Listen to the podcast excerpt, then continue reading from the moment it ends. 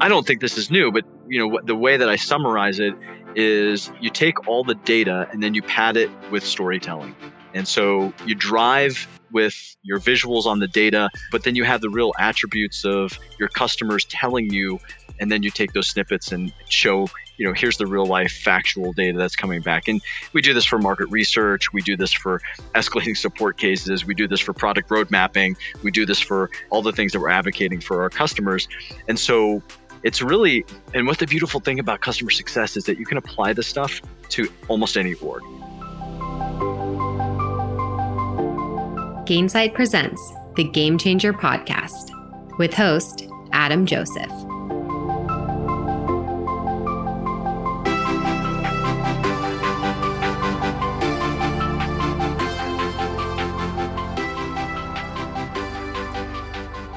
Hello, everyone, and welcome to the next episode of the Gainsight Game Changer podcast series. I am Adam Joseph, your host and the Regional VP of Customer Success at Gainsight.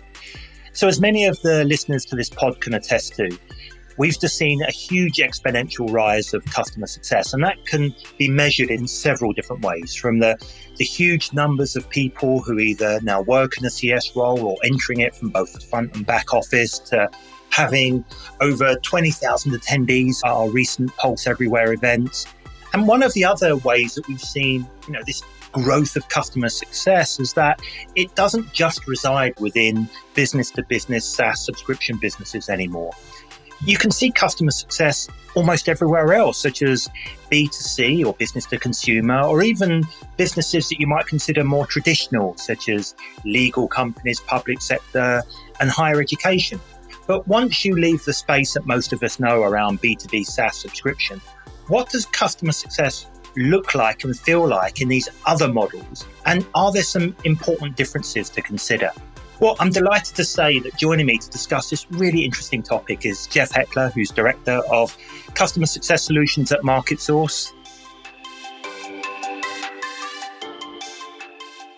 Uh, Jeff, a, a very warm welcome to you. Thanks, Adam. Uh, always a pleasure to speak with you and, and all the professionals on your side and, and to shop, uh, talk shop. So this is something we could probably spin on for quite a number of hours, but uh, we'll try to keep it concise today. Yeah, fantastic. And look, before we get into the meat of the subject, tell us a little bit about yourself, your background, and, and MarketSource. Sure. Well, I've been customer facing in uh, software for over 20 years, came up through uh, professional services. And I know what it's like to sit across the hall from a, a server closet when we remember what those were and all the on prem world things. Uh, then got into CS probably uh, about 10 years now, but by accident probably like everybody else. So trying to, to drive value for customers and, and solve their problems while also learning about product and how we can drive value for the company. And then straddling that lovely relationship between what's best for my company and what's best for my customers and advocating on both sides of the house and, and finding the best ways forward for both, which actually ends up to be the best value for both, has just been absolutely fascinating. And the people along the way are probably the best part of it. So that's where I'm at. And then uh, MarketSource, we are the global leader in sales innovation processes, uh, have been for 46 years. And so what we're uh, doing now is bringing customer success to the world, uh, enterprise and, and, Fortune 500 focused. And so bringing customer success by MarketSource to those organizations and helping to revolutionize them from the inside out. Uh, and at the heart of a lot of that is what we're going to talk about today, which customer success is not just for SaaS anymore. And one thing I, have got in common with MarketSource is we're both 46. So that's a happy well, I got both of you by one year. So let's try to keep it that way. and I'm always interested to learn something away from the office for, about all of my guests. And uh, we were just talking before we hit the record button, and I was incredibly impressed to hear you've just run a marathon, which is something that I wish I could do. And I, as I was saying to you earlier, I think the physical side of doing it is one thing, but the ability to mentally keep going when in old money you're doing 25 and a half miles and it's something else in much a bigger number in kilometers if I could quickly do the math. But I'm just interested, how did you train and prepare yourself for that? And how did you mentally keep going? Because I'm sure at some points, no matter how fit you are, the, the joints and knees would have ached. How, how did you push yourself through the pain barrier? Well, with others, honestly, just like with work. So, my partner and I train daily. We might take a day off a week, but it's a daily thing, just like everything else. Uh, what you do every day culminates in being able to cover 26.2 miles. And then I actually ran the entire marathon with my a good buddy of mine, Tom, on uh, November. Uh, I'm sorry, September 11th. So that was in honor of two of my friends on that day. So it was for others and with others. There's not anything in my life I've ever been able to accomplish solo. So I just stick with those that I can do it with and do it for. And yeah, that's how it goes, man. Well, you know what? What an incredible thing to do and honoring your, your buddies as well. Uh, I'm just, as I say, in awe of, of the achievement. Wish I could do something similar, but you've definitely motivated me. But you definitely, the point around taking strength from others, I think is a really, really good point. So well, well done on that phenomenal achievement. Well, let, us dig into the heart of today's topic, which is around kind of when we, when at least I think of customer success, my, my brain immediately switches to the format that I'm most used to seeing it, which is all around in the business to business SaaS or, or on prem worlds.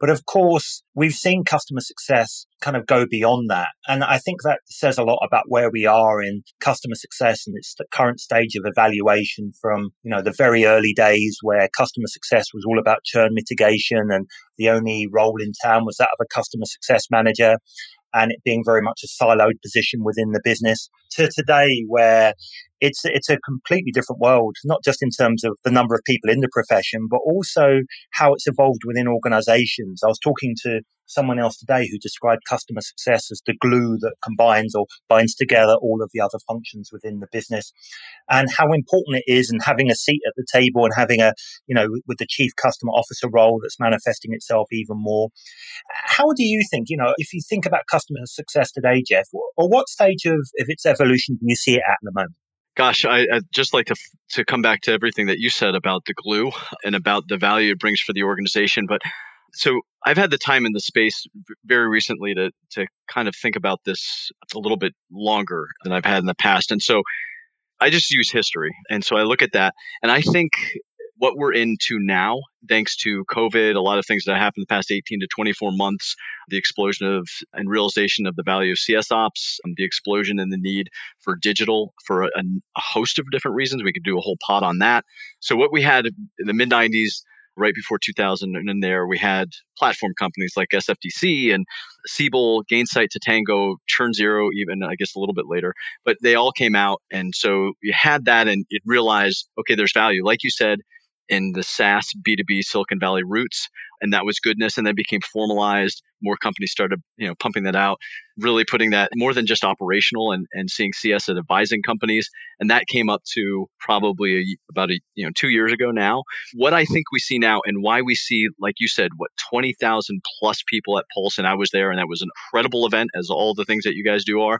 But I think what is next is this, what I'm called customer success 3.0 so if you look at the explosion of CS ops, you look at pooled CS models, which I didn't even throw that one in there yet, getting, you know, from the one to many just to, to pooled resources that come in with an education expansion and engagement at the right time, right place, right message. Then you've got digital CS. And if I can boldly say CS owned marketing. So going back to like helixal models and CS qualified leads and things like that, like we're really seeing the whole new wild, wild west of customer success. And so I call it 3.0. I don't have a better term, but that's what I'm looking at it as. And so then you look at, and I will get into this, like all the other ways that CS principles and philosophies and practices can modernize eh, historic older models of sales and how they can bring out the entire customer life cycle beyond just journey mapping, which particularly tends to stay, you know, trial to pay and things like that, then forward so I'll, I'll hold curb my enthusiasm best I can and hold myself back. But so you take it from there, however you want to go next. But I think this is an exciting time, obviously. Yeah, well, you've won extra brownie points by mentioning my favorite ever comedy, Curb Your Enthusiasm. But so kudos to you for that. But just going back to some of the points that you made earlier, I think obviously COVID's been a challenging time for everyone. But from a, a professional sense, I think it really has focused customer success in the minds of senior execs and help increase the profile of those in the role. Not to say it wasn't necessary, you know, it was taken for granted earlier, but particularly as new buying cycles became even more challenging during that whole period. I think the ability to keep your customers and fingers crossed, even grow them. And the ability and importance of customer success in that whole process is really came to the fore. And I think that has really helped. I mean, as I say, it's difficult to find any silver linings of what's been a really challenging time. But from a CS perspective, I, I think it has probably fast forwarded the customer success movement um, by years and years and years. And even organizations that I'd spoken to previously who are somewhat skeptical about CS, they get it now. They see it, they understand it, and they're really anxious and they're really keen to have people come and speak to them about how best they could either introduce it or scale it. So really kind of agree with you there. And also the different types of CS roles and the levels of specializations. I was talking to someone today all around the notion of pooled CSMs and the, this new role, which we've called digital CSM. And there's another podcast in this series where we focus all around the, the digital part of it and, you know, how you can use technology such as Gainsight to really, you know, successfully leverage tools such as Gainsight to, to run digital CS programs. So uh, it's been a, a super interesting journey up, up until now. But of course, there are still so many organizations out there that still support on-prem, still have perpetual license models. And of course, though, it's, it's more challenging for those kinds of organizations. So, you know, if you work in a SaaS business, you probably have some kind of level of product telemetry data and you're able to analyze uh, your customer in maybe a different way than you can if you have a customer who's on a more old style on-prem product. So how do you see customer success working in the, those kind of models as opposed to the SaaS model that maybe more people are familiar with? Sure. I, on-prem, I mean, you could still go after uh, usage data uh, and go after that sentiment and see what you have with your customers there, and then do all the cohort and lookalike analysis that you'd like. There's great adoption platform software that you can sit inside other larger tools as well uh, and, and monitor that usage. And then when you start to, to really go forward off of on-prem into you know, the rest of the world, so you're looking at more like sentiment. And so you have performance management platforms that can give you all the talk and behavioral that you can dissect. And then it's going further. So you have AI and, and other platform, technology enabled platforms that can do things like uh, physical attribute and behavioral analysis on video uh, and getting the sentiment out of your population that way. So if you take all the data points, however you collect them, right? So you, from just the data pool itself and then you start to look at some of the mid-range sentiment either from you know analytics of, of, physical attributes or talk time ratios and and keywords and those kind of things that still come out of technology, and then start to use those to tag the real life conversations. And so you're looking at real snapshots of conversations, a couple seconds to a couple minutes of bytes for everyone in your organization. So you can share that sentiment across the board, no matter what your product or your market is, and then share it that way. So I don't think this is new, but you know, the way that I summarize it is you take all the data and then you pad it with storytelling. And so you drive with your visuals on the data, but then you have the real attributes of your customers telling you, and then you take those snippets and show, you know, here's the real life factual data that's coming back. And we do this for market research, we do this for escalating support cases, we do this for product road mapping, we do this for all the things that we're advocating for our customers. And so it's really, and what the beautiful thing about customer success is that you can apply this stuff to almost any org. So if you just take the data about your customers, whether you're an SMB, a mom and pop, or you're a massive enterprise, and then you build around the sentiment, the honest, true feedback from your customers at scale, and drive that to the individuals that can help you enact change, which is what we do in CS, then you have you know something to go with, and and then from there. Depending on who you are, what you are, what your scale is, you find the tools. So whether it's you know Gainsight, or if it's you know something else that works on a, an enterprise platform management like a talk tool or if you have you know go one of the a smaller startup that's doing you know ai on, on behavioral analysis from video and then it's the real life talk from your customers and and out in the marketplace. Yeah, I find it fascinating, this kind of behavioral science and how you take those cues from conversations, from video, and then turn that into real life kind of analysis that you can do in the same way that I guess we're all familiar, at least a lot of the organizations I work with are taking simple user logins and the, the journey map that someone might take around using, uh, you know, where they click to get from A to Z. But, you know, this, this kind of stage, it, it, at least in my eyes, it's still at its early stages. But, you know, uh, the next generation of CSMs, you can imagine having all of this kind of data points that we don't have now, at least at scale. And I think it's so exciting to hear about it. Just just want to interject that. And this is kind of what you alluded to in the beginning. It was about the silver lining. So we've never before had so much video data before. And so now that you have all this, you have a collection which will help you to build an accurate model for your product. And then you have all the data that, you know, a customer base, and you can start to build ICPs off all, all these organizations that have video to scale and then the two get married. So, you know, it's like everything else that we see in CS. The problems become these amazing solutions for adventure. And so getting into all these next gen advents. So and something else I'm intrigued for, Jeff, as well as as an experienced CS professional. Obviously, it's all. I mean, it's fantastic to have all of this sentiment data alongside all of the other information you collect about a customer. But it's one thing having all of those data points. It's another thing entirely, you know, affecting change as a result of it. And so much of that change goes beyond what we control in customer success. It means you've got to bring to the table your colleagues in product, in engineering, in marketing and sales. And as I described earlier, you know, using customer success as, as the glue that binds all of these functions together. I just wonder, in your experience, how have you successfully been able to kind of bring other stakeholders in the business together and, and kind of wrap them around this mandate for change based on a customer success ethos? Is there anything, kind of best practices you might be able to share? Yeah, absolutely. I appreciate the question. This is actually was a hot topic of 10 days, two weeks ago on LinkedIn that we were talking about. And so I just gave the example. And so with the resources and the kind of the constraints that I was that I've had in the past, one of the things I've, I've done a couple times is I built CS platform out of the CRM that we had. So a couple different places using really well-known CRMs and then some not so well-known CRMs, building a CS platform and really a set of tools for the team so that we, you know, we can standardize some practices and processes and we can you know start to put some rigor and uh, integrity in our work and then streamline and automate.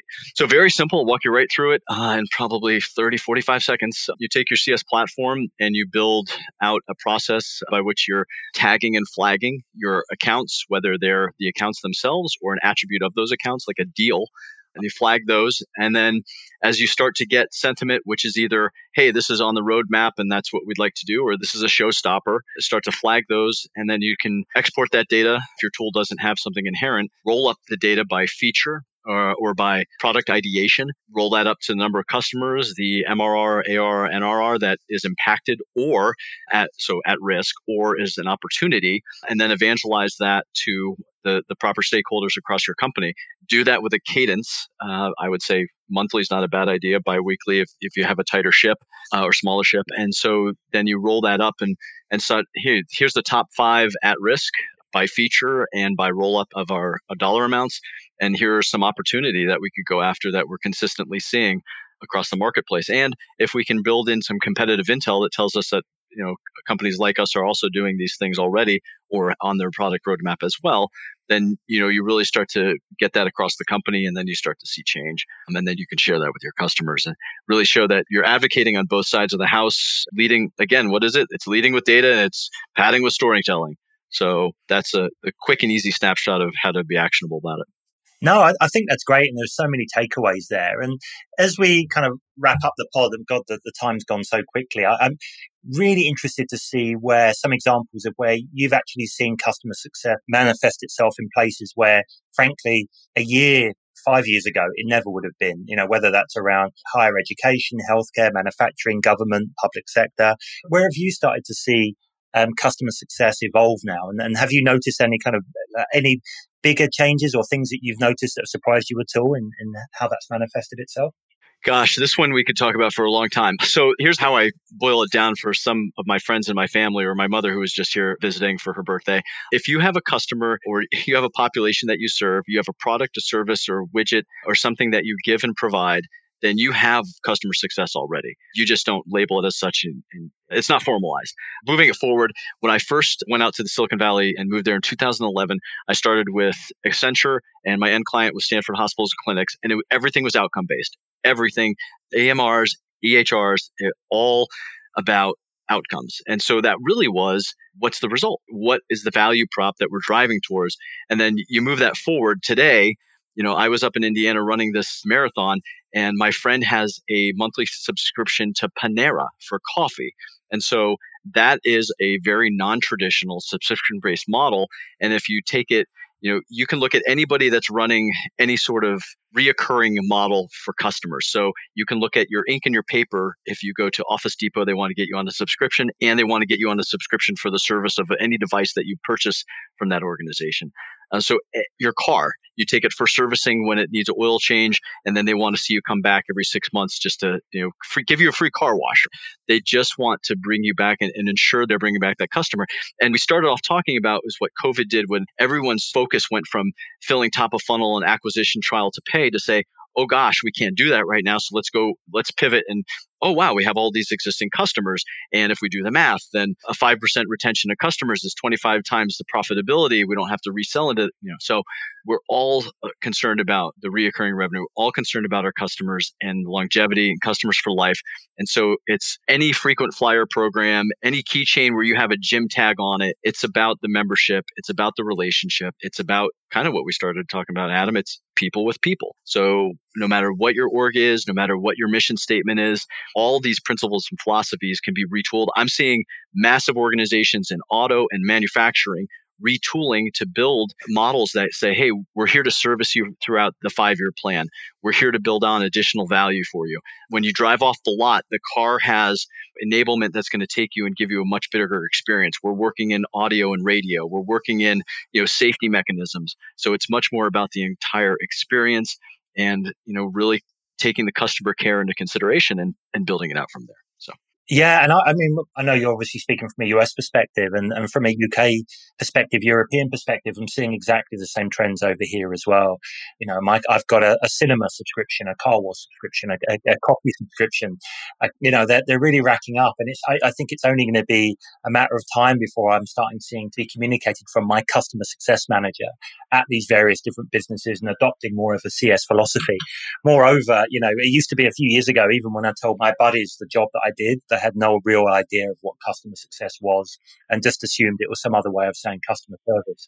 Now, e- even my mum has heard of customer success. So if I use that as a barometer, it definitely, I definitely know we've evolved to a level that my mum knows what it is. And I think my kids have heard me on, on Zoom calls so much over lockdown. I'm pretty sure they could come in and do a killer presentation on customer success as well. I don't want to test that philosophy, but I like to think it's true well, in all fairness, Adam, I think I've probably worked longer for European based companies such as BusinessLogix, SAP, Pipedrive, and, a number of others than I have for US based companies. And actually, Friday, so Fridays, I spend time doing one on ones with individuals that are kind of looking for some advice or just some oversight and whatever. So I, I spoke with one startup, they're uh, financial services, and they're plugging into customer experience just around financial services out of Sweden and they're finding a and it's tough you guys have a tougher job too because there's much more difference in regulatory avenues that you have to be sensitive to and so gdpr et cetera. So over here in the states we've got some other stuff but we've got a you know a wider swath that we can deal with so don't even get me started on south america but so anyway so i'm sensitive but you know that's the beautiful thing about being in a global com- community is that we're all going to learn the best practices and go from there so Exactly. And that's what this podcast this series is all around. You know, hearing some great examples of you've been able to share today about the evolution of customer success and how that's evolved and manifested itself and being part of the community. And it's one of the greatest things I love about customer success is continuing to learning no matter how long you've been doing this job for. Nothing stays the same forever. And so just uh, tapping into the knowledge of others is, is always a great thing to do. Jeff, thank you so much. I can't tell you how much I appreciate it. Always enjoy our conversations and thanks for what you've contributed. Oh, and likewise to you, your team, uh, everyone across the, the, board at Gainsight. You know, this is a, a, beautiful community we have and the thing that we do. And some days it's just amazing to say, hey, this is what we do for a living. Good stuff. Hallelujah. Thank you. Thank you, Adam. You take care.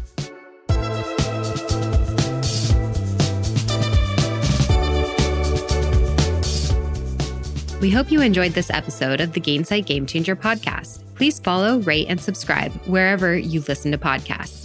For more information about all of our episodes, please visit gainsight.com.